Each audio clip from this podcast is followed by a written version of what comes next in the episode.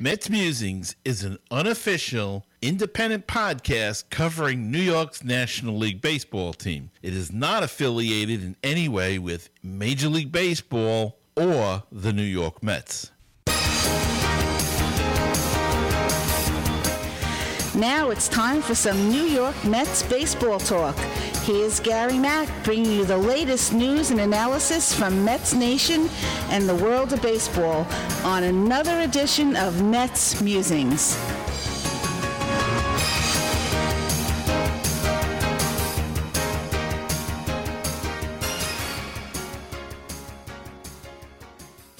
Hello, everyone, and welcome to another edition of Mets Musings. And it is our half of the season roundtable as we are coming up uh, on the All Star break, and we've already hit uh, 81 games past, and uh, Mets are on a bit of a hot streak. So this is going to throw a monkey wrench in what they do uh, uh, come the trade deadline, but we'll get into that with our guests in just a, a, a second. But I just wanted to say uh, uh thanks for everybody for uh, always checking in, and uh, I know it's been a while for an episode. I had a little foot injury and and couldn't really get to the studio here due to uh, lots of crap in the studio. So uh, had to sit out a couple of weeks, but I'm back now and we have gotten our cast of characters back here and I'm talking about the baseball and BBQ guys. We got Len and Jeff. Gentlemen, welcome to Mets Musings. Thank you, Gary. Thank you, Gary. and of course, my former co host and good friend and compatriot, Barry Newman's joining us on the uh, telephone. Barry, how are you? I'm just fine, Gary. Hi, Lynn. Hi, Jeff. Hi, Barry. Well, guys, uh, you know, we've been uh, trying to get together for a week or so, so some of our notes may be outdated, but the Mets have made a bit of a turnaround. And uh, do we see this lasting? Anybody? Jeff, why don't you start us? Well, they're kind of teasing us, aren't they? I mean, look, as of this recording, four four in a row, the dramatic win in Arizona with Alvarez hitting that home run and Baty with a base hit and Canha driving him with, with a triple. That was the type of stuff the Mets did last year. Right. They they had a terrible time doing it this year. And the one the one statistic that really points out to me is that they are 25 and 4 when the starting pitcher goes 6 innings. That's less than 30 games. So more than 50 games the pitchers did not go the 6 innings. That's been the big problem. Right. Along with Mr. Alonso and Mr. Lindor, who have the home runs and RBIs, but they can't hit their weight. And right. even Alonso's down to what, 214? 214. And, and he's going to the All Star game. Well, we'll get into that because that's, I'm a little embarrassed as a Met fan, but. Uh, one thing is, I'm point, I'm looking at the st- stats, and Max Scherzer, I know he hasn't had the greatest season, but all of a sudden he's eight and two. He's eight and two, yeah, yeah. But again, doesn't give you a lot of length sometimes. I hear hear what a couple of games mm-hmm. going six innings, and it's six innings. I mean, you got to get him seven, eight innings. You got to. Yeah. The bullpen is overworked, and up and down. Who knows who's going to be coming and going? it's just, it's just a terrible bullpen. The only one you can count on is Robertson. Yeah, yeah. Ottavino's been a complete bomb this and, year. And Smith is uh, uh Smith uh, is uh, I, I can't figure you. him out. Yeah. He teases yeah. Yeah. When all right. You know, it's so funny because we are with 162 games, it's like we live and die on every game. Because I'm I was listening to some some podcasts that were from last week in June and the sky was falling and they were talking about how it's the worst team and and Showalter has to go. You know, the manager of the year last year now knows nothing and has to go, and Billy Eppler's awful and whatever. It, and and now they win four in a row. And everyone's like, well, let's see. The wild card is six and a half out, and maybe it's just it's it's unbelievable. It, it's been that kind of season, and um, so now I'm I'm all positive. I'm on a high note. Of course, I, I think that these discussions probably work better when we're all, you know, complaining. I don't know how well it works and everything's great. But I want to say one thing about Max Scherzer that that that bothers me. And I don't know how you guys feel about it. Jeff mentioned Max Scherzer. He made a comment the other day and and and Showalter supported it. And he said the one the the solo home run shots um, don't bother me. You know, they it's okay. They're okay. He had given up three in that game. And the only and the only reason they didn't bother him is because the Mets managed to score more runs. Right. But right. You give up enough of those one run shots, they add up. And that three runs, the Mets have lost mm-hmm. plenty of games you know, by less than three runs. So I, I did not like that comment. I was very surprised that he said that because I think it's just, I think it's wrong. But anyway, well, and, well, and I think, I and I, I think they give up a home run every game. Yeah, I don't remember a game they don't give up a home run. yeah. Well, I, I can half understand what he's talking about you know the the solo home run doesn't hurt you. The three or four run three run homer two run home that's what really kills you. But that's all if you only give up one a game. When you're giving up three solo home runs of course it's only three runs if you look at it that way whereas if he gave up three two run home runs it'd be six runs. So and you know and if you look at it through a pitcher's eyes if he gives up three runs, that's a quality start, I guess. So that's that's they don't care. But you're right. In saying that it's fine if your team scores four runs, but the way this team has been scoring runs, it, it's not so fine. I mean, you know, uh, but and to Jeff's point, I can't remember game going back that they haven't given up a home run. Even last night, Senga pitched a uh, terrific game. Just just eight strong innings, but he gave up one pitch, gave up a home run. So, uh, and know, they were uh, lucky. They got lucky. You know that it's it's very yeah. It, it's funny because um I had fallen asleep during the game, and I happen to wake up and and I see the exciting ninth inning, but that could have very he was down to two strikes. Alvarez was down to two strikes. Yeah. Could have very yeah. easily gone the other way. So all the excitement of how they came back and won could have very easily been another oh you know wasted pitching performance. And then it would have been giving up that right. solo shot right. would have meant something. Right. Barry? I got nothing left to add. You guys covered it all. No all, all kidding aside.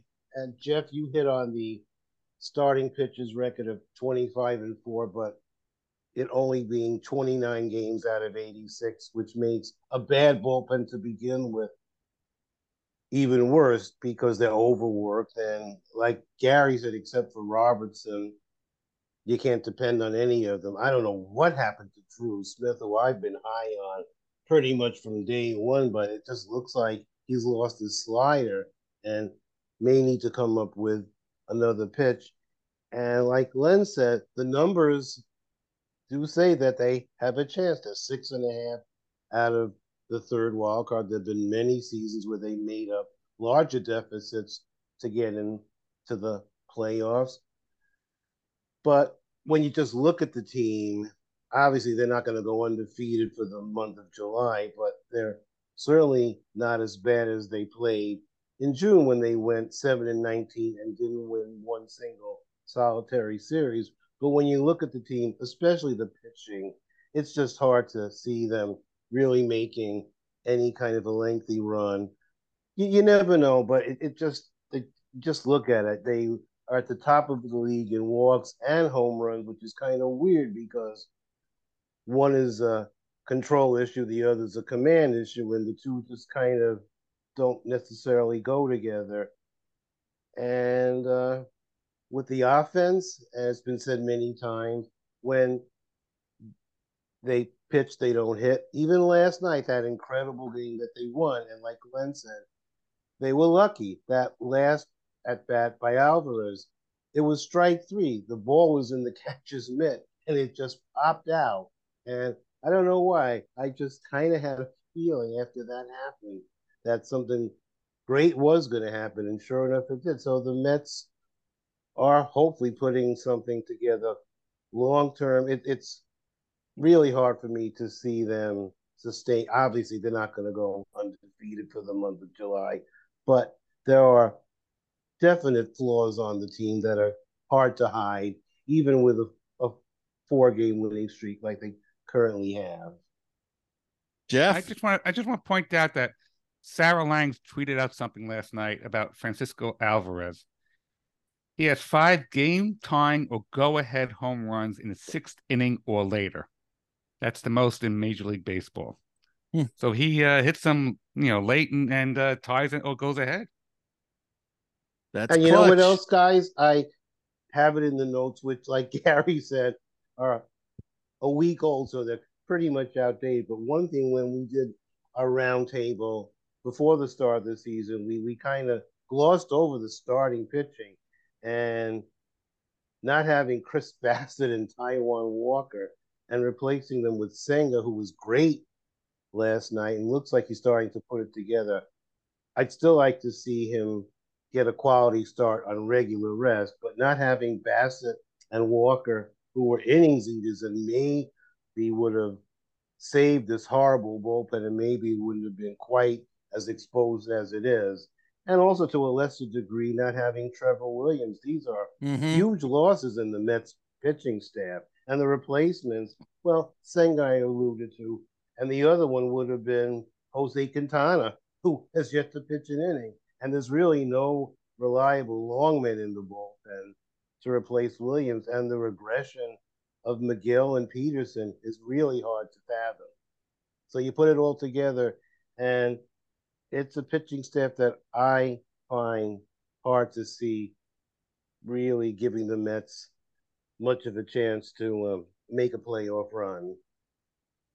is Quintana. He may be pitching tonight, or he might have pitched yesterday in a fifth rehab start. So he's had a couple of good ones. His last one was not very good, so that's why they're making him throw another one. Uh, so I don't know when uh, I I saw it, and then I don't remember when it was that he was scheduled to go. But uh, he may be back within a week or two, which hopefully could bolster the. Uh, the the bullpen, if not the starting rotation. And um, let's hope Peterson, you know, maybe he found something. He pitched a good game the last time out. He was really good. And uh, you know, hopefully he would Senga is still getting used to America. So I'm not you know, you kind of have to write off his season in a way because he's he's in adjustment period uh, but, but was sensational last night. Let me just say something about last night's game, Gary, if, you- if you don't Sure. mind. Code No, was, no. was fantastic. Fantastic. But he got an extra day rest like he did in Japan, six days off, Right. and he pitched and he pitched indoors, which they always always do in Japan. So he pitched in a controlled environment and had his you know his normal rest of six days like he did in mm-hmm. Japan. You know, I'm glad he had a great game. You know, could he could that you know continue in other environments, outdoors, you know, five days rest and things like that. Yeah, his best starts are when he has the extra rest. And also, he's 30 years old, right? So he's been pitching on extra rest for quite a long time. It who knows if it's ever going to be that he can pitch on regular, you know, our baseball rest as opposed to what he's used to. But you're right. His and his best starts are you look at all of his really good starts.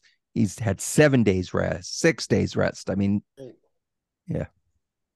Well, maybe that's the way they have to go. I mean, you know, you got two guys in their forties. You got Verlander and Scherzer. They could, I think, they could use the extra days rest sometimes as well. So maybe they should consider going to a six man rotation. Um, you know, especially with Quintana coming back, leave Peterson in until he shows that he gets hammered again or whatever. And uh, but but I think the big thing now is uh the trading deadline. You know, Eppler's got to do something. And he's got to do something that that works this time. I mean, last year was a com- you know uh they got nobody really. Um, two years ago they they traded the number one draft pick, got Javi Baez. Was it two years or three years ago?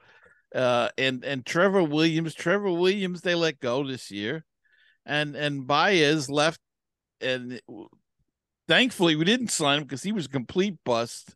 In even in Detroit, I think he was hitting two oh eight uh, at some point this season. So uh, he's not a good deal, but um, you know they just got to try to get some more offense. And and speaking of offense, Jeff, you brought it up. You brought up about the Mr. Lindor and Mr. Alonso, or as I call him, Mr. K. Lonzo. Uh, uh, by the way, I heard he got a uh, a new sponsorship. Kmart. Uh, he can he's gonna work for Kmart. I, he's got no clue what he's doing at the plate. I mean, if he uh, you know runs into a pitch and hits it out of ballpark, everybody's uh, that's what I get a kick out of. Everybody's got he's all over the, the the internet then. All the headlines, MLB, Alonso hits home, you know. But he struck out three times before that. Come on. I, I mean, it's it's you know, we're watching Dave Kingman here. Uh and and I think the front office is starting to worry about this because I really think they they're thinking, uh, you know, is his best days behind him? Is this what he's going to be? A 214, a 210 hitter that hits 30, 35 home runs and uh you know strikes out 150 times a year but uh Lindor I, I he just looks totally lost I don't know what the deal is with him this year um I I don't know any uh who's got some thoughts on that who wants to jump in first Oh, Well, I I'll can- be I- glad to jump in first, Go ahead, Gary. and uh, as far Oh. as Mr. Alonso, how do you really feel about him, Gary? And to paraphrase uh, Raymond, Kmart, Kmart sucks. But I have to defend Mr. Alonso. True, a 214 average is, is pathetic. But I have to say, I've seen him hit a lot of hard hit balls right at someone. He is coming off an injury that where he lost about 10 days. So he- he's starting to get his groove back a little bit. Well, maybe, maybe not, but he's also a power hitter. Most power hitters are streak hitters. I don't think Alonso is a 214 hitter. I think he will pick that average up a little bit. Whether it's hitting into a, little better luck or just that he will, like uh, Howie Rose says all the time, he will regress to, to the mean. And I don't know exactly what his lifetime batting average is, but I'm guessing it's around 250. 255. Okay, okay, close. And the man will be the all-time Mets leader in home runs probably by the end of his sixth season. And it took Darryl Strawberry eight full seasons to get that record. It's I, I again, he is he does he have flaws in his game? Of course he does. And also there have been times where it's looked like he's taken his slump out to the field with him. He's made a couple of horrific throws to first base.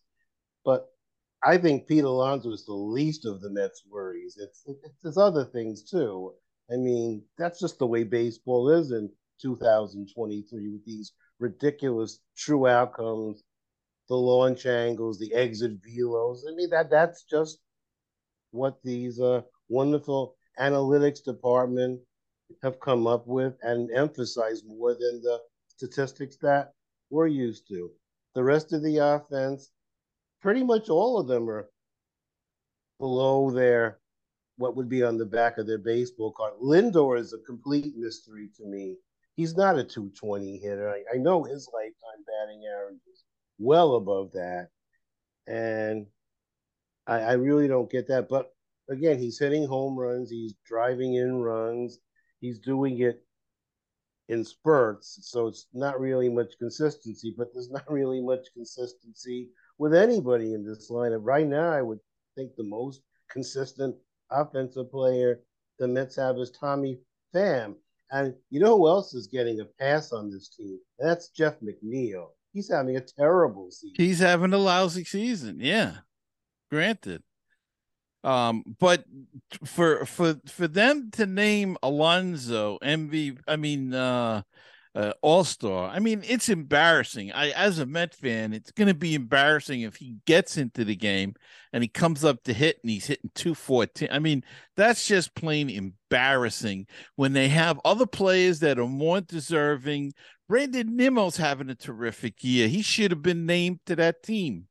Not not Pete Alonso. I'm sorry, and I know there's a lot of Pete Alonso fans out there, and they're going to get mad at me, but he doesn't deserve it. He just doesn't deserve it. And and as I say, as a Met fan, it's an embarrassment. Because, but they're so uh, MLB and the Mets are so intoxicated with this power game, power, power, power, power, and he hits these home runs. He hits the ball hard. Yeah, what's well, a good hitting the ball hard if you're hitting it right at somebody all the time, or if you're if that's if he makes contact at all. I mean, you know, all you got to do is throw him a slider. Just work the lower outside corner to him. You get it in the right spot. He's going to swing. He is going to swing time out, time in and time out, all the time.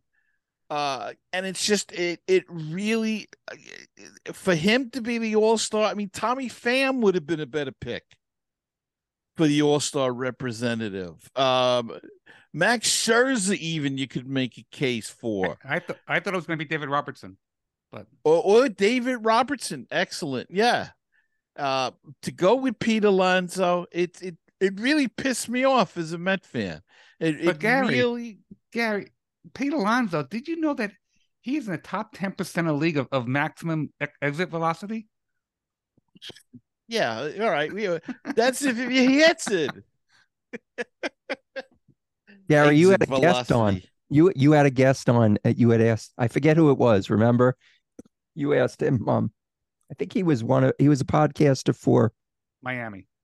Yeah. Okay. Thank you. So Jeff knows where I'm going with this.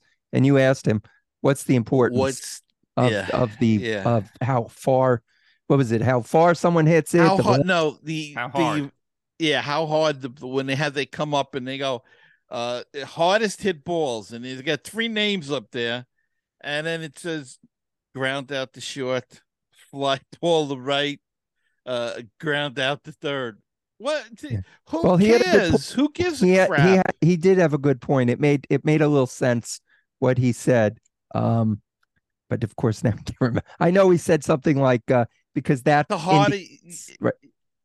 Go ahead you have an easy you have a, a chance of getting more hits because you hit the ball hard. Uh, don't right. don't tell that to Lu- Luis Arraez. Yeah. I I mean uh you know, it's just uh I don't know. It this is just a sore spot with me and uh uh I I hope they don't extend them this year because I have a funny feeling he is a 214 year hitter or worse. And, oh, Gary, I did not not a chance. He's had oh yeah, like this before, I, and he's always gotten he's he's managed to get himself out of them uh, to where he has a lifetime average yeah. of two fifty five. And they're going to, two, extend him. He may he's going to stay a Met. Fifty five. well. But if he can get to like two thirty five with with his power, I mean, who else really scares you in that Mets lineup? So. Well, one well, day it's going to be Francisco Alvarez. That's right. That was my name. He's going to be your cleanup hitter, and that day's coming fast. Uh, because he, you know he's he's been hit in the clutch and and mm-hmm. getting it. And, you know, Baty is uh, also slowly uh creeping his average up there. He's getting one or two hits a game. Uh, he's got to work on his throws a little bit though. His his throws are a little still a little erratic at third, but uh, Yeah, I'm surprised he's batting 250. If you told me he was batting 250, I, I would not, I would not have believed you. But he's batting Yeah, I would've- 250. I That's thought okay. it was. I mean, yeah. it's not not great, but you know what? One hit out of four at bats. Mhm. You know, And Gary, I will give you this. I would have had no problem if Brandon Nimmo had been the Mets representative in the All Star game. But when you look at the numbers, they don't really look like All Star numbers. But Nimmo's the kind of player you have to see every day to appreciate. Well, and he's in the top. He's in the top ten of of base hits, if that's something. Yeah. Well, and he's in the top 10 of center fielders in the league. So, too. So, you would think they would have considered that, but I, I, I don't know. I, I mean, Goldschmidt didn't even get uh, uh, picked, and he's having a better year than uh, than Alonso. Now, I know what that that's all about. That's the whole one representative Right. thing Mhm. Right. Yeah. and and that's why he got picked. But uh, again, they could have made a. be- I don't know who makes the choice, but they could have cho- chosen better. Uh, I, I wouldn't it- get upset over it. I, w- you know what? They want Alonso to be in the home run derby. Okay, he So w- he won in it there. two years. I, I wouldn't, be, but I wouldn't be upset. You know, you got to have one rep. Uh, you know, maybe he's not having the best year at this point, but I, I don't think your anger, your vitriol, you know, I mean, you kind of save it for other things. But I was at that game, that Tuesday night game against the Brewers, and I saw Peterson pitch, and I was amazed that he made it out of that first inning because, you know, I thought two innings was all he had in him, and the next thing you know, he goes six, like maybe it's, Six? did he go? Was it six or seven? And and have went seven. yeah, it might have Uh, been seven, and and it was great. Um, and but that game, Lindor had a great game. He had a home run, Mhm. and he made a defensive play, one of the best you're going to see a shortstop make. So his defense, you know, he may not be, you know, hitting the cover off the ball now, but his defense is good. So that's that's something to consider too. But, And but Len, I what- definitely think the home run derby played a role in Alonso being the chosen Met to participate in the Yeah. All Star game. No doubt. I'm sure, but he could have went anyway. I mean, he could have went for that and not been named an all star and given it to somebody who's more deserving of it. Uh, you know, uh, really, he he doesn't deserve it. I mean, anybody honestly looking at everything this year, he's the least that. Uh, well, maybe not the least on this team, but he he really doesn't deserve it at all. I'm, sorry, it's just the way I feel, and uh, you know, uh, like lynn said, they probably will extend him, and I think it it may be a big mistake. Uh, I think he, look at the lesson with Jeff McNeil. They extended him, and now he's having a, a lousy year. So he seems to be up and down. He seems to have a good year and a bad year, and then uh, you know, next year he'll win the batting title again or something. You know, so uh, he might he could be going through that whole big contract thing now you know, guys sign a big contract and then they have a lousy year, it seems, because they're trying to do too much to earn the money and then they settle down the next year and and uh, have a better year. But uh, you're right, Barry. He's having a, t- a terrible year and he looks lost as well. But you know, then you got to wonder: is it the the hitting coach? Did he change a philosophy? Um, I, I often wonder why don't these guys go back and watch tape from last year? You know, he won the batting title last year. What did he do last year that made him win the batting title that he's not doing this year, if anything? Let me Excellent ask you, point. let me ask you a question on, on the on, on the batting coach. I know Eric Hinske is the batting coach this year, and I know um oh who the, Jeremy Barnes. no no the one who's now the bench coach uh Eric I wrote- Chavez. I wrote- Chavez. Eric I wrote it- Chavez. He Yeah, was the batting coach yeah. last year, Yeah. hitting But coach last year. Jeremy Barnes this year, I wrote it down because I didn't But remember it. So I made my- sure to my put that in question- here. My question is, can Eric Chavez help out as a batting coach, even though he's the bench coach? Can't he do it? He, he, can he go into that area and help hitters like he did last year, or he has to be the bench coach and he can't do anything like that. well, it all depends. I mean, the philosophy, you know, uh if if Showalter says, you know, the, uh, maybe he says, I don't want you interfering with other coaches or anything like that. I doubt it. I doubt it because the whole idea is to pull together and win. And then if you see something that McNeil's doing, um, maybe it's the, maybe just the pitches are, are getting them out. Maybe they figured them out. Who knows? I mean, that could be as well. Uh, rather than him doing something different, he could be doing everything the same, but the pitchers are pitching him different and he's not adjusting. That could be a possibility. But um I yeah, I would think that if if a coach because there's a way of doing it too. You don't have to go, you know, he could Chavez could go up to uh, the hitting coach and say, you know, damn, last year he was uh he, he had his right foot, I noticed, was a little bit closer to the plate or farther from the plate. Maybe you ought to see if that helps him, you know, and then I mean, there are ways to do it where you're not interfering. You hear Hernandez says sometimes he always used to wait until somebody asked him, right, uh, to help out from man. Even now, you know, uh, to help out in management. Management is asked him to work with Daniel Murphy that time at first base, and and uh, I think he worked with Duda as well, and uh, other guys. And you guys just switched. How come?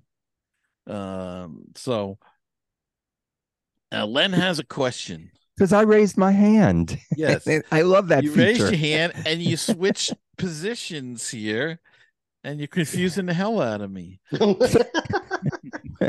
it's Gary. Is this the this the portion of the show where we each get to ask a question? Because I have a question. Oh, all right. so the so there was a player that was very local. He came back to baseball, was playing for the Ducks, and I guess he was playing pretty well. And the Angels signed him to a minor league contract. I wonder what you guys think should the Mets have signed him to a minor league contract? And that would be Daniel Murphy, who could have made a comeback at Citi Field. What do you guys think? Well, apparently you missed that episode of Mets Musings because I was advocating for them to DFA Mr. Vogelbach who is a complete useless waste. I'm sorry. Uh, the guy is not hitting home runs. He's not, you know, he gets a home run and two singles and they're all excited, you know, in between uh the every time he pops out or something with his big swing and you know Babe Ruth finished there, but the the ball goes pops up to first. Uh yeah, I I wanted to sign Murphy. I said, "What do you got to lose?" I mean, they got they're getting nothing. Well, they weren't getting anything from the DH. They've gotten a little bit more since they put Canha in in that position. Uh, maybe they would have put Mister Colanzo in there and let him be the DH every day. Well, Gary, uh, I I I got your opinion from Mets musings, but I didn't know Barry's or Jeff's. ah, okay, nice out, uh, Barry. What's hey, your opinion? If if uh, the Mets had brought Dan Murphy, as Terry Collins used to call him, I, I would have had no problem with it at all. Jeff? Yeah, I mean the way Daniel Vogelbach is hitting, absolutely give uh, Murphy a chance. How much worse can it be? Uh, well, he was hitting 350, I think it was when the Angels signed him with with the uh, um, uh, with the Ducks. So uh, you know, is he up on the big club yet? Is is Murphy on the major sure. roster? I'm because uh, I've been go... looking for his name and I haven't seen it. Well, and Gary, while you're looking, just he might real... be getting called up now because of the injuries that the Angels have. Rendon uh, got hurt and uh, and Trout got hurt, so that's disappointing because, yeah. and especially with my wife, who we're gonna get to in a few minutes and her situation with these injuries to two outfielders. Well, Ohtani is really a DH slash pitcher and an outfielder. I thought maybe the Angels were going to bring back Juan Lagares 3.0 and re-sign him, which would have made the missus very happy.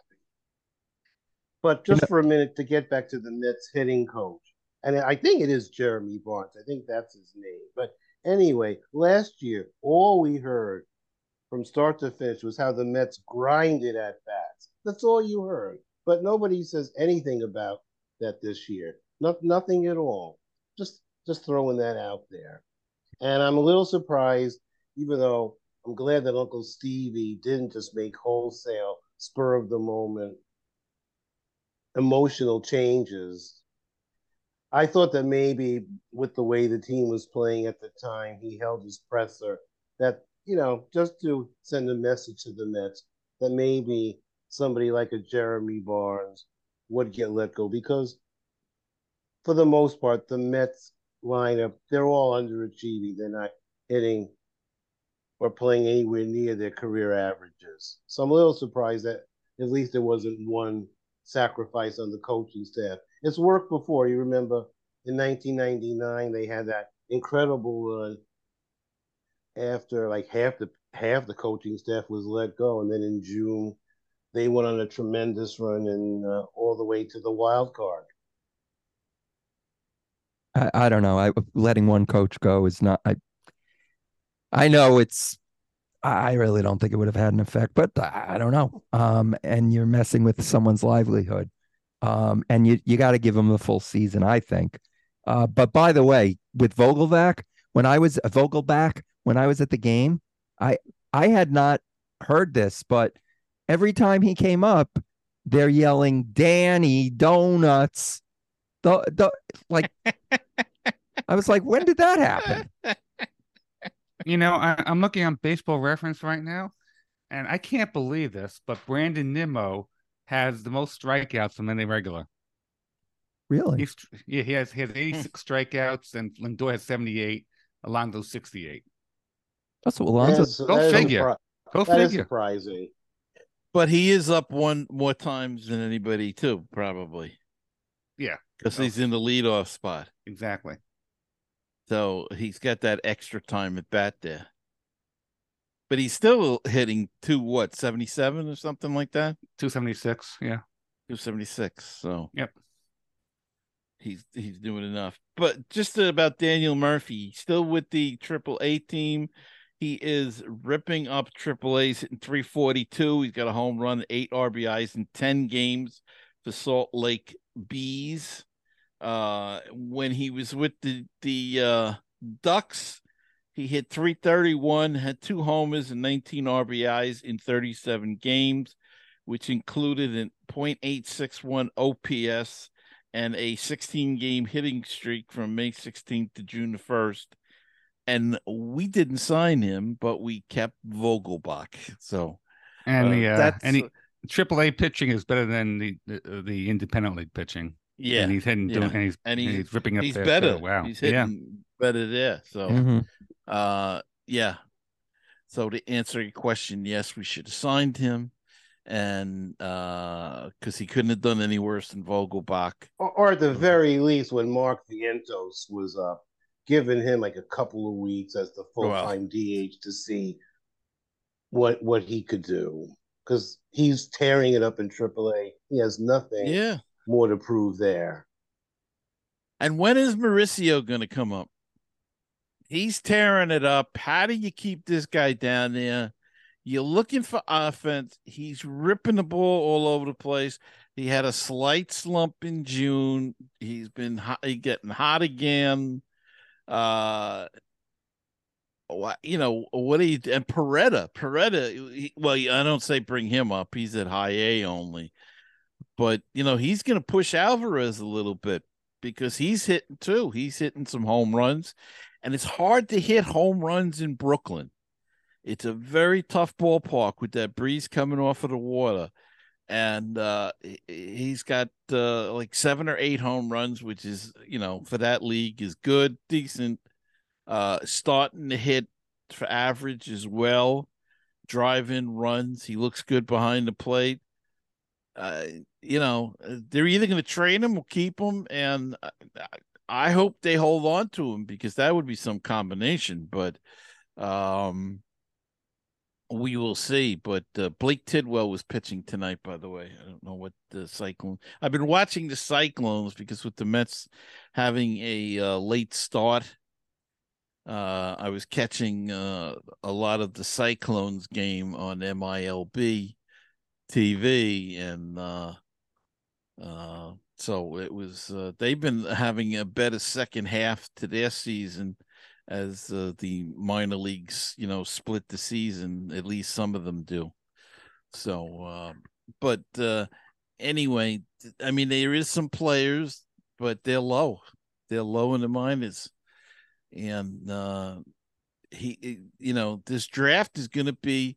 There's two things coming up that's going to be very important to Billy Eppler's future. I think the draft, for one, and and the trade deadline.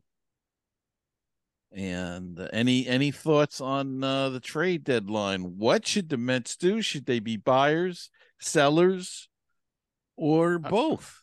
I, I think that all depends. You know, second week in August, see where they are. I mean, they're what uh, what six games out of being five hundred? Four, what four games five hundred? Four games out of five hundred? Is it four? Yeah. Uh,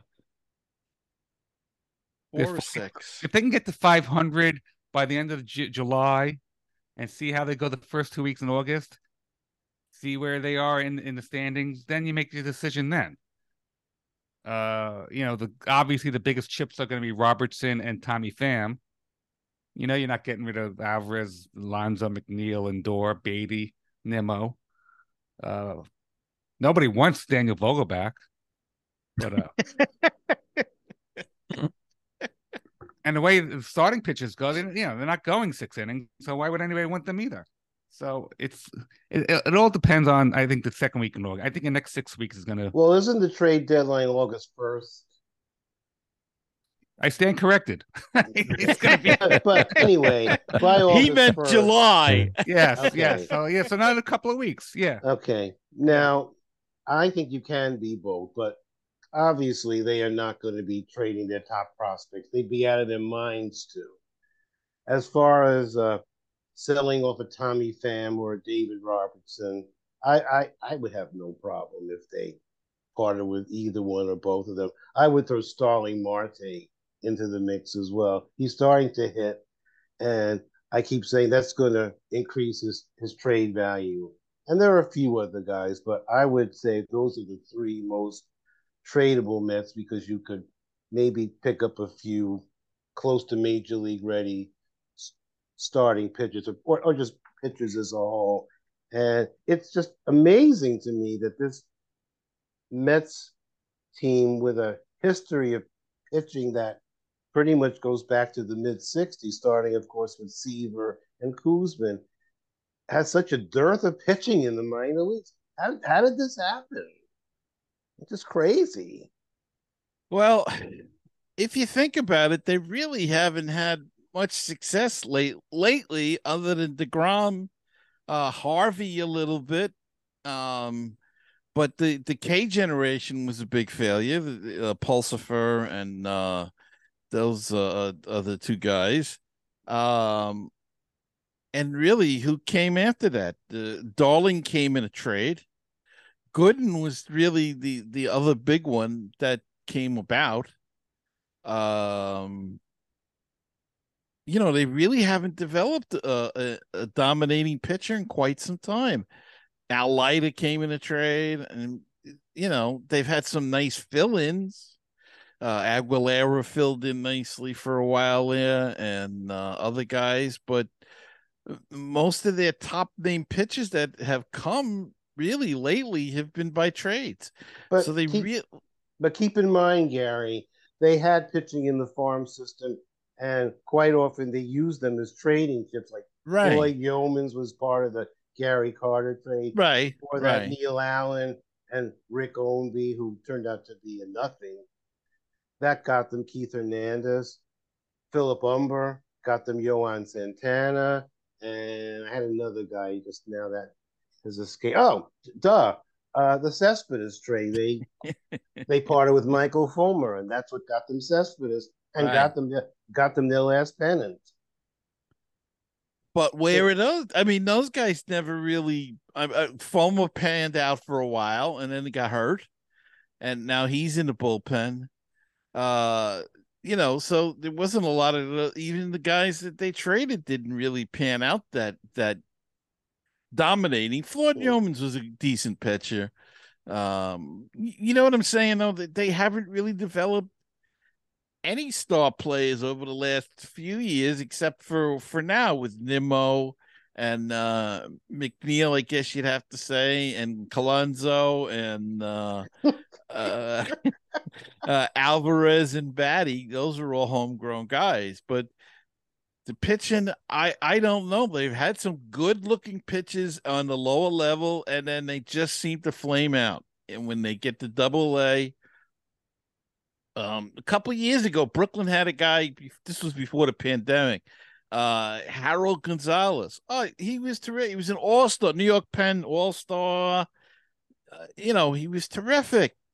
He was with Alonso on Alonso's Cyclones team, and just I don't know. He just kind of flamed out, and and nothing happened with him.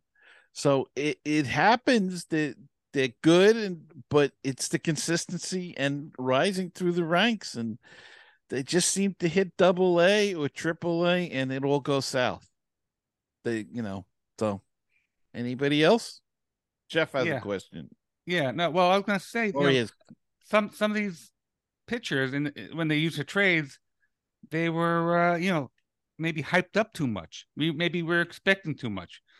Remember, uh, Simeon Woods Richardson, uh, Yeah. uh, you know, Anthony Kay. Uh, the kid who, the kid from Freeport, I, his name escapes me now, but uh, he was all, you know, hyped him up. Anthony Kay is now pitching for the uh, Cubs, so now he he's he's bounced around. Yeah, and it But, was uh, the same year. Uh, the other guy that you're thinking of, he uh, he he pitched. Um, they were both drafted. I think Anthony Right. Kay was one A or something. Uh, yeah, the other guy slips. yeah, slips I know I know he's from Freeport. Went to Boston College. Yeah. yeah, he played in the Cyclones. Yeah, But, Justin, you know, they were- Justin, Justin Dunn. Dunn. Right, right. Very good. Justin Thank, Dunn. thank you, Justin Dunn. Yeah. They were hyped up. You know, maybe they hyped him up for the trade. Well, it could be. Uh, could very well be. Uh, but Justin Dunn ended up with what? Seattle. He went in at uh, And I think went to the Reds after that. yeah. He's yeah. He's with the Reds now. He's only twenty seven. So Was he in the One- D- Edwin Diaz trade? yeah, Justin Yeah, I think believe so. so. Yeah. Yeah. The, the, yeah. the one who got away was uh was Montero. He's really not in in the year. He's not.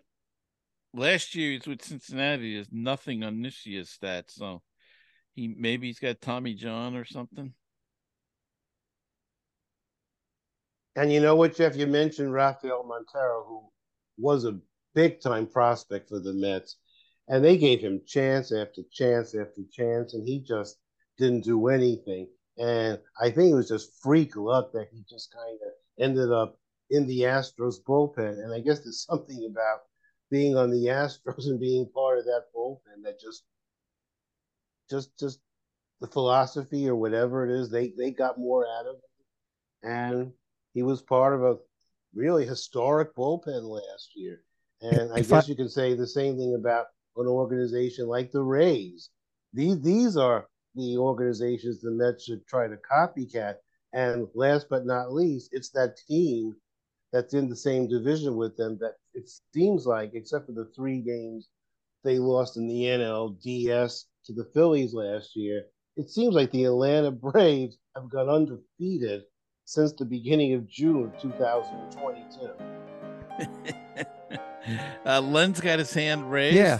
If I, I'm trying to be polite and not interrupt my distinguished fellow. Gary, Gary just wants to. you funny guy, you. Um, let me just say that you know it's funny the the the we have the baby Mets now as they've been uh as they've been labeled, uh, but there is no pitching, anywhere that you hear about. It's there is just no pitching. So this draft, I hope they get some pitching in this draft. But I think Barry mentioned, um, I think it was Barry, uh, some of the trades and and getting pitching for these trades. But pitching is at a premium, and and I just don't think that trading uh, maybe Pham I don't know, but trading Pham or uh, who was somebody else? Uh, did you mention that to get pitching? I, I think you've got to give David up. David Robertson. Yeah, I, I, don't know. I think you got to give up a lot to get a decent uh, starting pitcher. And as far as whether they're going to be traders at the deadline or buyers, it's very interesting now the way uh, um, the Mets are operating. Like the last trade they made, they're they're basically like a almost like a bank. They they'll take your bad loan, give me a good player and a bad player. We'll take your bad loan, your bad player, and we'll pay the salary, and then we'll DFA him. It's that's, it's that's I, that's Steve Cohen's financial strength. Yeah, yeah. So, but I can't see if they're not at 500 at the trade deadline, then I, I don't think it's worth it. But to have this kind of payroll and and not based on if if you're going to make big trades, you got you, it's not going to be for money. It's not going to be where you know the the Mets of old let's dump salaries because we are you know we're cash strapped. That's not going to be the issue. It's going to be you want to build up your farm system. So if you are going to be sellers at the deadline, then you then you're really going to sell off some of your prime. You know maybe a Scherzer, a Verlander, who's going to help a, a, a team because you, otherwise you might as well just be buyers and take take a gamble, try and get in the wild card and see what happens. As Jeff always likes to say, if you get there, you never know. No one's going to take shares unless Steve pays a lot of that salary. Yeah, uh, but that that that that, that would have to be the, the only way to get rid of Scherzer. I I don't know about that only because Scherzer has an opt out clause at the end of the year, and they'd only have to pay him for the rest of this year, and then if he picks up the op, if they pick out the option, but I, you know, somebody if they're desperate for pitching, they need something. You never know. Uh, I could see the Dodgers that could happen. taking him. Yeah, you know, see somebody. Yeah, you know, somebody with somebody a good with farm money. System. Yeah, money, good farm system. Angels, maybe mm-hmm. the Angels can creep mm-hmm. a little closer to Texas, uh, or maybe even Texas, the way they've been spending money. Who knows? I've yeah, been that, hearing people are, yeah. are, saying that Scherzer would be crazy to opt out to thirty, you know, forty-three million dollars. Oh, I agree. But, but I'm thinking on the other hand, you know, he'll he can go to a contender for a lot less money if he doesn't need the money. Obviously, he does not right. need the money. Right. But on the other hand, like in trivia on Fiddle on the Roof, on the other hand, on the other hand, he uh, he's big in the union, so he's not going to take any less money. One of my and he's not going to opt out because way. no one's going to give him more. Who's going to Did you more? say one of your favorites? One of my favorites, Fiddler. Could you Tevye? Do you you know what you do? I bet you do a good Tevye, Gary. Oh, I don't know. oh, if I were a rich a man. Rich man. but on the other hand, but do you love me? Does she love me? You love me. All right, we're gonna be doing the whole the whole play.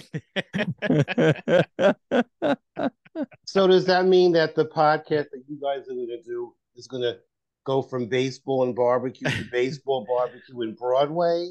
And yeah, yeah. all bees. Hey, we do the baseball, bees. Yeah. yeah. you can't beat that even the movie. Yeah. The movie was terrific. The movie was, you know, no, it was good. It was good. It was With good. Topol. Topol yeah, good Topol was yeah, was very absolutely. good. Yeah, he was good, uh, and and he played the part for years afterwards. You know, tradition, tradition. tradition. we're off the rails. I'll tell you, we're crazy. All right, let's play GM. Somebody comes to you with a deal. and it involves either Mr. Colonzo or Mr. Lindor. And it seems like a fair deal. Do you make the trade? I don't think so. Now with Mr. City. Lin- This is New York Lindor, yeah, You need stars. Lindor, you have to. Well, you may, uh, uh, you know, You what happens if you're getting a star back? well, what are you getting? Well, that's hard to say. That's your job as the GM. Oh, I mean, I'm just saying you're the GM. All right, Cincinnati comes to you. They're going to give you Edwin Diaz's brother and uh, Jonathan India. I don't know why they would do that, but what, what do But they want the- in return? and they want Alonso. Do you make the trade? No. No, no. Jeff? Mm. No, Alonso is just too big of a star. He's gonna be the all-time home run leader for the Mets. He's just he brings that star power, and I don't think I think I don't think he's a 214 hitter, as Barry said. I think he'll probably regress to the mean and, and you know be his normal self. Maybe not this year, but over overall. Okay, they sweeten the deal. They give you their number one prospect. Oh, Elly De, Ooh. Cruz. You mean they're number one that's with them now? their number one prospect in the minors. In, Oh, in the their minors. organization, their number one prospect Mm. banging on the major league door. Diaz's brother and Jonathan India, and they, and all. This could be yours if the price is right. They they give you That's why we're not Pete GMs. Alonso. That's why we're not Well, GMs. Pete Alonso. Yeah, no, no. I'm not. ta- not for Diaz's brother. First of all, Diaz hopefully will be back next year, and there'll be Could too you much imagine that rivalry. tandem? Him in the eighth and and Edwin in the ninth. It's a shutdown. Shutdown. Yeah, that's Game over. Mm. Barry, your Yeah, thoughts? I don't, I don't, I, I say no. And you know, with bullpens, you know, they can be great one season and terrible the next. And like Len, you said, Ed, Edwin is going to be back next year, and we're not even going to know about him coming back. I mean, it's it's not an arm injury, so chances are he's going to be okay. But will we see the Edwin Diaz of 2022? Will anybody ever see the Edwin Diaz of 2022 again? Not likely, but I, I'd, I'd have to say no. And, and as far as Lindor, I think he's as close to one tradable as you can find. I mean, he's got what eight, nine years left and some three hundred million Yeah. dollars. Yeah, talk I mean, about money.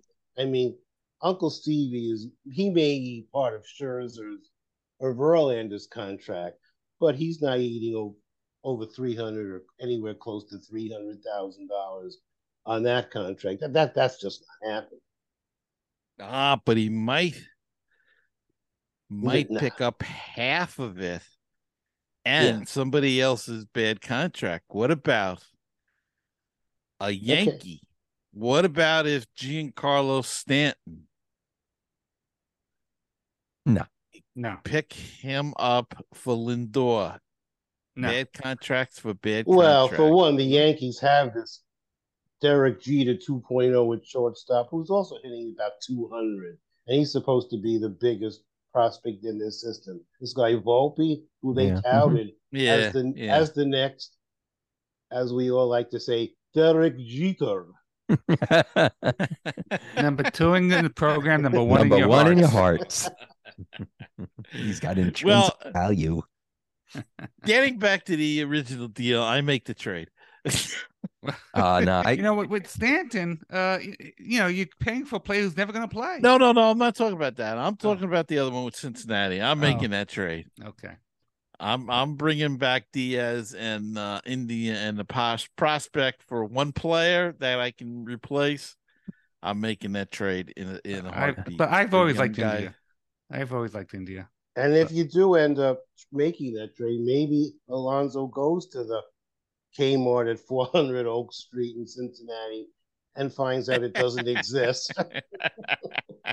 How about training look- for uh how about training for uh uh Armstrong, Crow Armstrong again? He uh yeah, he- he- he's trade. pretty high up in the Cubs uh Uh, yeah, Pete, Pete Crow Armstrong. He's pretty up high up in the Cubs Ah, uh, hierarchy what there. a, that was a colossal failure that trade as well. Uh, and look, uh, Alonso in that, That Cincinnati ball pluck. That's a bandbox in Cincinnati. Yeah. I know. He'd he'd actually hit something. I mean, if he makes contact.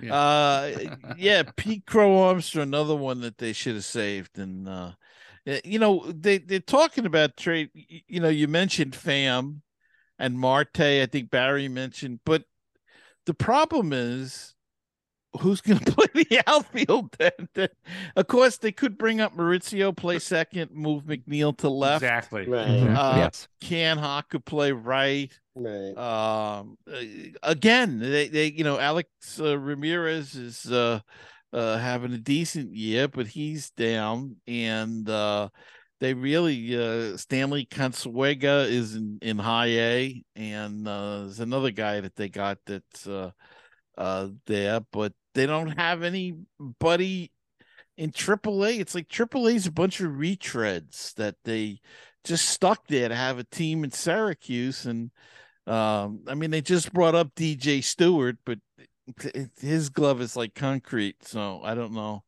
Uh, of course, that's what they said about Conforto too, which is another guy that they let get away. They probably shouldn't. They should have took a flyer on him this year. Oh, and I would have loved well. to have William Wil- Wilmer Flores back. Oh, Wilmer Flores, yeah, yeah, And don't forget terrific. JD Davis having a career year yeah. Well, and should be an all star. Yeah, but no one saw Yes, that yeah. coming last year. Everybody wanted him out. yeah, No, Yeah, no one I'm- saw. I'm no not- one saw that coming. Yeah, Davis, I'm not that upset about, you know, and good for him. He revived his career. And sometimes it, it is a, a change of address, uh, location really sets, Change you, of sets you off. Yeah, change of scenery. Just something Right. clicks, maybe. So good good on him. But oh, I, think- agree. They the Met fans couldn't wait to get JD and Dom Smith out of here. And Right, Dom certainly right. isn't killing it. And good for JD Davis. He always had promise. And I think it also helps that the Giants are playing him at one position. And he, he's doing great, and we're happy Mhm. for him. But I like most Met fans shed no tears when JD Davis was was traded away. Unfortunately, they got nothing back for the guy. well, so it looks terrible. and and you see that's on and that's on Eppler. That, that was a rough trade. Rough.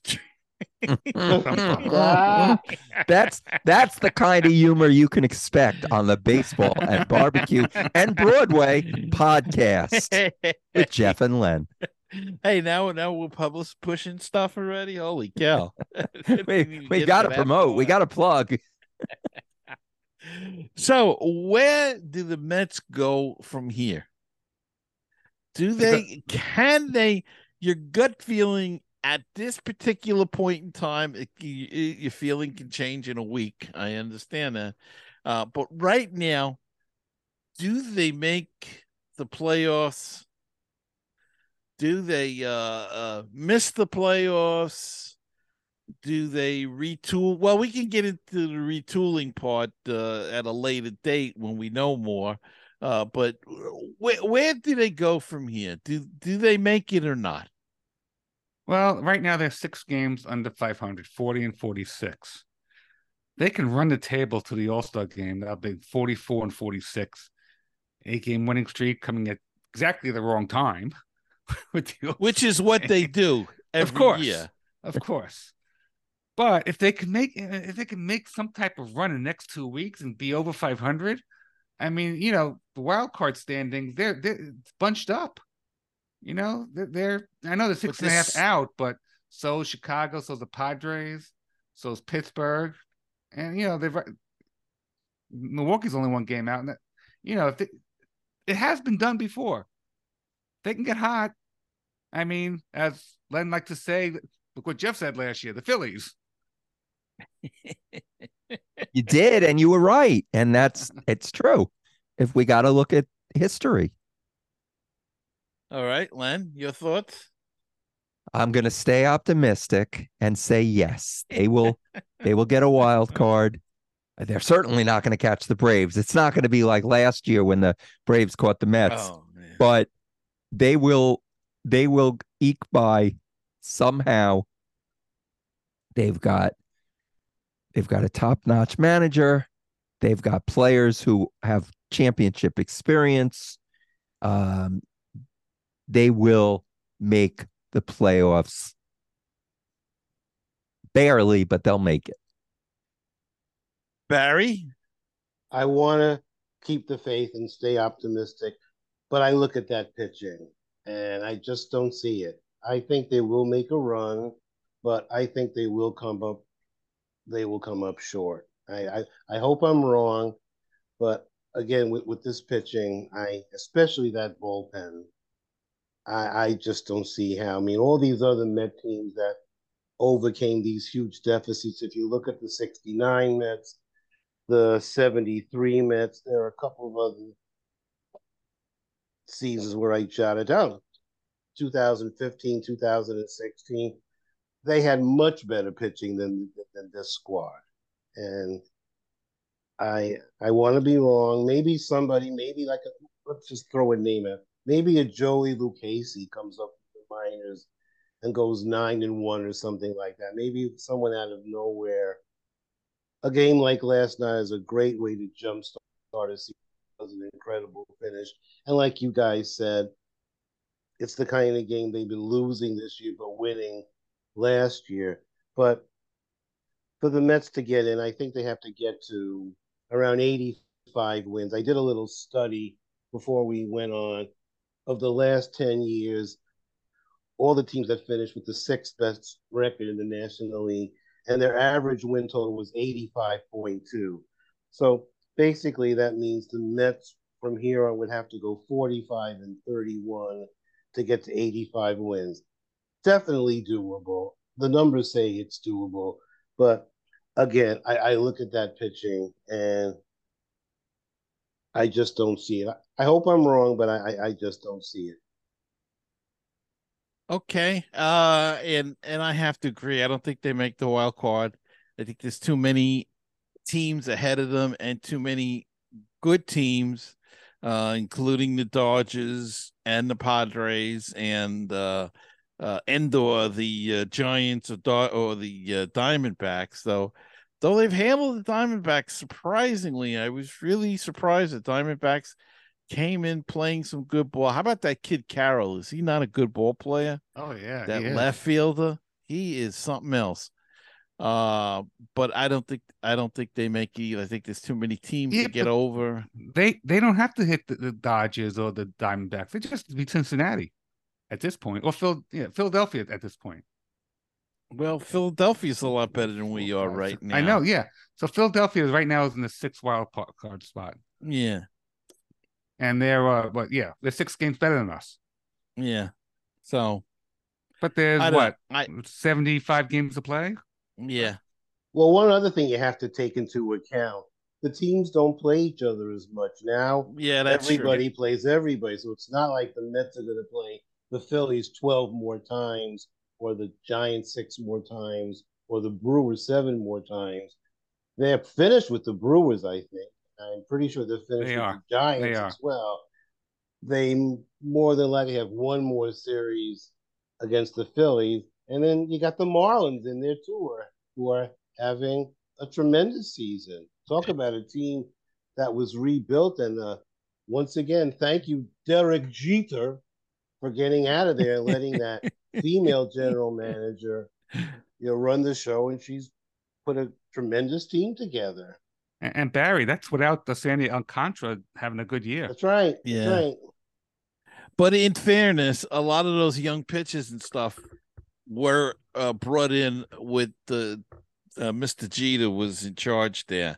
He drafted a lot of those guys. They a lot of the guys that that came into their system. So he's got to get some credit for that uh, for that team this year. And I uh, don't give him credit. Yeah, not, not He me. gets. I Oh, don't, come he doesn't get on. He doesn't get credit. he, he doesn't he doesn't get the credit for bringing in Luis Arraez, but uh, whoever made that move, I guess it was uh, Kim Nig, uh, Nug, Mhm. however Yeah. you say it. Uh, she did. Uh, that was one hell of a trade, and uh, but see, they Well, you had know, the Pablo pitching. Lopez is a hell of a pitcher. I know That was a good trade for both teams. that was an awesome trade. I would have loved to have Pablo Lopez. and uh i- i- it's it's worked great for them and and you know their team we're gonna have to worry about in the future now so um you've got them you've got them all eh, the braves uh and and the phillies to worry about in the future and it's gonna be tough you know uh Everyone's getting better. Everybody's getting better in the division especially Mhm.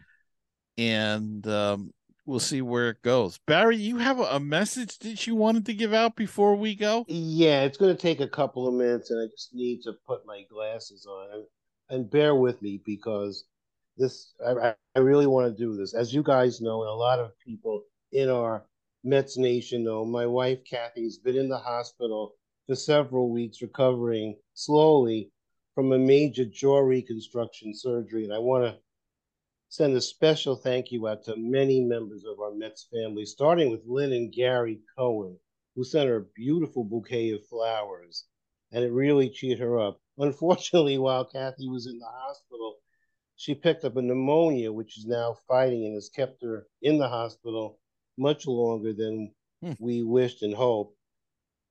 And there are a lot of people, so many of them have their own health issues, but I want to give a shout out to them. And it's basically about a 25 man roster. Some of my favorite, but certainly not all of my Mets friends, and I'm just going to throw their names out alphabetically. And Jeff, I know you know many of these people. And It's Alice, two Anne Marie's, AMB and AMS, and their spouses Jim and George, Barbara, Christina, Elena, Fran, Jerry, Helen, Howard and Lisa, Jackie, Julian, Pete, Lori, Linda, Marcy and Scott, Pam, Randy, Sylvia and Ray, Tracy and Wilma, and a special kudos has to go out to the GKR administrator, Joan, who I haven't always seen eye to eye with, but deep down really showed her true colors in a very positive way by spreading the word out to our Mets GKR family, which initiated an outpouring of love, support, and prayers. We prayers we never could have dreamed of. And of course, that includes you three guys as well. I, I thank you all for this uh, shockingly positive amount of support that you have given Kathy and me. And God bless you all. Well, we, We hope, love uh, our Thank Mets you, and get well, Kathy. Get- get well, uh, Kathy. Get well, Kathy. Fast, Thank you. uh, because I know the the missing her at the Met games at Citi Field, so uh, her presence there is requested. So get well quick. All right, Thank you. guys. Uh, thank you all so much. Do you guys uh, you want to push something again with your show? well, I like to uh, let people know that if you listen to episode 190 of Baseball and BBQ, you would hear the great Lindsey Berra along with Gary Mack subbing in for Leonard Abeman. And I hope, Gary, you enjoyed doing that with me because Lindsey was a, was a great guest. I I have to say, Len, I'm glad you didn't make it. We had that was so terrific. Um, uh, we had a get together like a week or so ago with the just some family and uh, uh, for Chelsea and my daughter, and uh, I couldn't stop talking about it. We had some Yankee fans here. I told them to go listen to it because they would really get a big kick out of it, and it was such an enjoyable uh, interview that I thank you a million times for asking me to sit in. And uh, Len, anytime you need me to sit in for you, it's my pleasure. Well, you, you know, Gary, I get a little nervous because I I feel like I'm Wally Pipp and you are Lou Gehrig. And uh, you know, I every time you step in for me, uh, Jeff says, you know, no, he doesn't, but I worry that he will say something like, no, it, it might be a little better. The only thing that I have going for me is I think I could talk about barbecue a little more than you. oh, I I can't talk about anything about barbecue except eating it. Yeah, other than that, I'm I'm I'm doomed. Well, Len, I just want to let everybody know that this current episode is, is former Met John Gibbons is on the show. He has a new book out, Gibby. And uh, along with uh, Len, you can talk about Dane Brady, who Dane Brady. guy. Yeah, Dane Brady's a barbecue guy. That the episode is filled with stories. I mean, if you like stories, you're gonna love this episode because Gibby has tons of stories.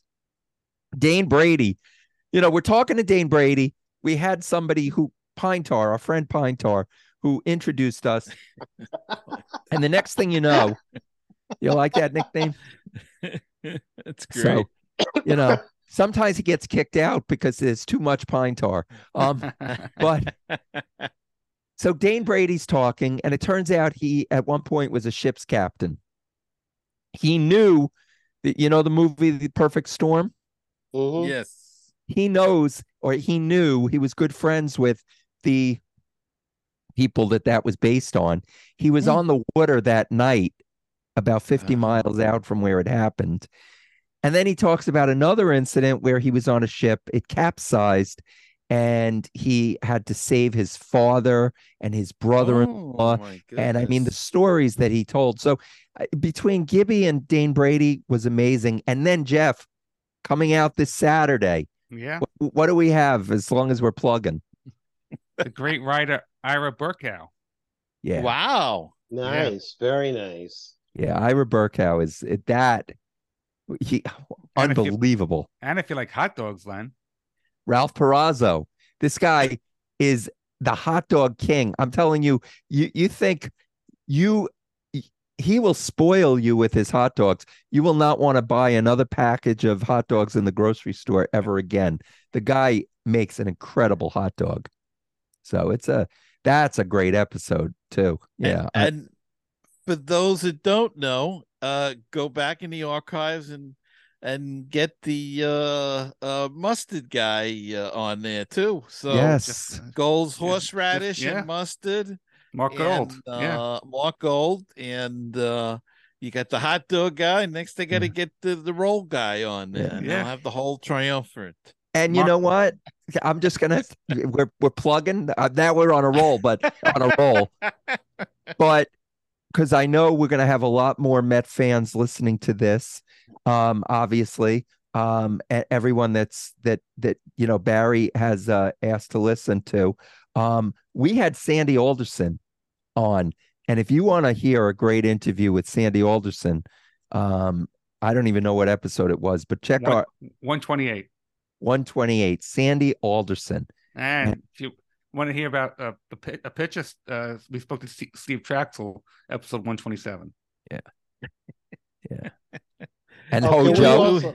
Also, can we Hojo. also give We, a- we- hey, hey, you know, this is my show. oh, go ahead, Gary. Sorry, Gary. Gary, well, I mean, you know, we I've had some guests on myself here. you you are the best. Mets musings is the best. Yes. We, All And you know what? We, we we do owe everything uh, for our podcast to you, Oh no, Gary. no, no, no, Yes. no! Yeah. You guys, I just gave you a little bit of advice. You guys took the ball and you ran with it, and now you can help me out. we'll talk on the side. No, But we- we- I want to thank you so much for coming on tonight, Barry. I know you've been running back and forth to the hospital, so Yeah, and if I could, Uh, if you wouldn't mind, as far as a plug, sure. I want to plug Cats Memorial Hospital for the wonderful staff, doctors and nurses, for the care they're giving my wife. And if I could also, one final prayer. She was mentioned earlier on the podcast, but Sarah Langs is fighting ALS courageously. Oh, And your heart breaks for that young woman. It's it's it's awful. So if if we could just say a few prayers for that young lady, I, I think that would really be a nice thing to do. Absolutely. And everybody also also suffers from ALS. Mm, yes. Absolutely. Yeah, it's a, it's an insidious disease. Yep. as is uh you know any of these diseases nowadays uh uh, and they seem to be getting stronger again. So uh, uh, let's all say a prayer for that, and Yeah. I'll probably be get the woke crowd after me for mentioning prayer, but uh, what the heck? And anyway, thank you all so much for joining us this week, and I hope that you'll hit the subscribe button if you're watching this on YouTube, as well as the like button. That way, you'll always be informed when an episode of Mets Musing is coming out. And if you're listening uh, to the audio version, it's available on on everything. Uh, however you get your podcast, look for Mets Musings. It will be there. And if it's not, drop me a line at metsmusings at gmail.com and I will get it on there. So thank you all for listening. And until we meet again, remember to keep the faith, stay optimistic, and Let's Let's go, go Mets. Mets. I'm Gary Mack. I'll see you next time on another edition of Mets Musings.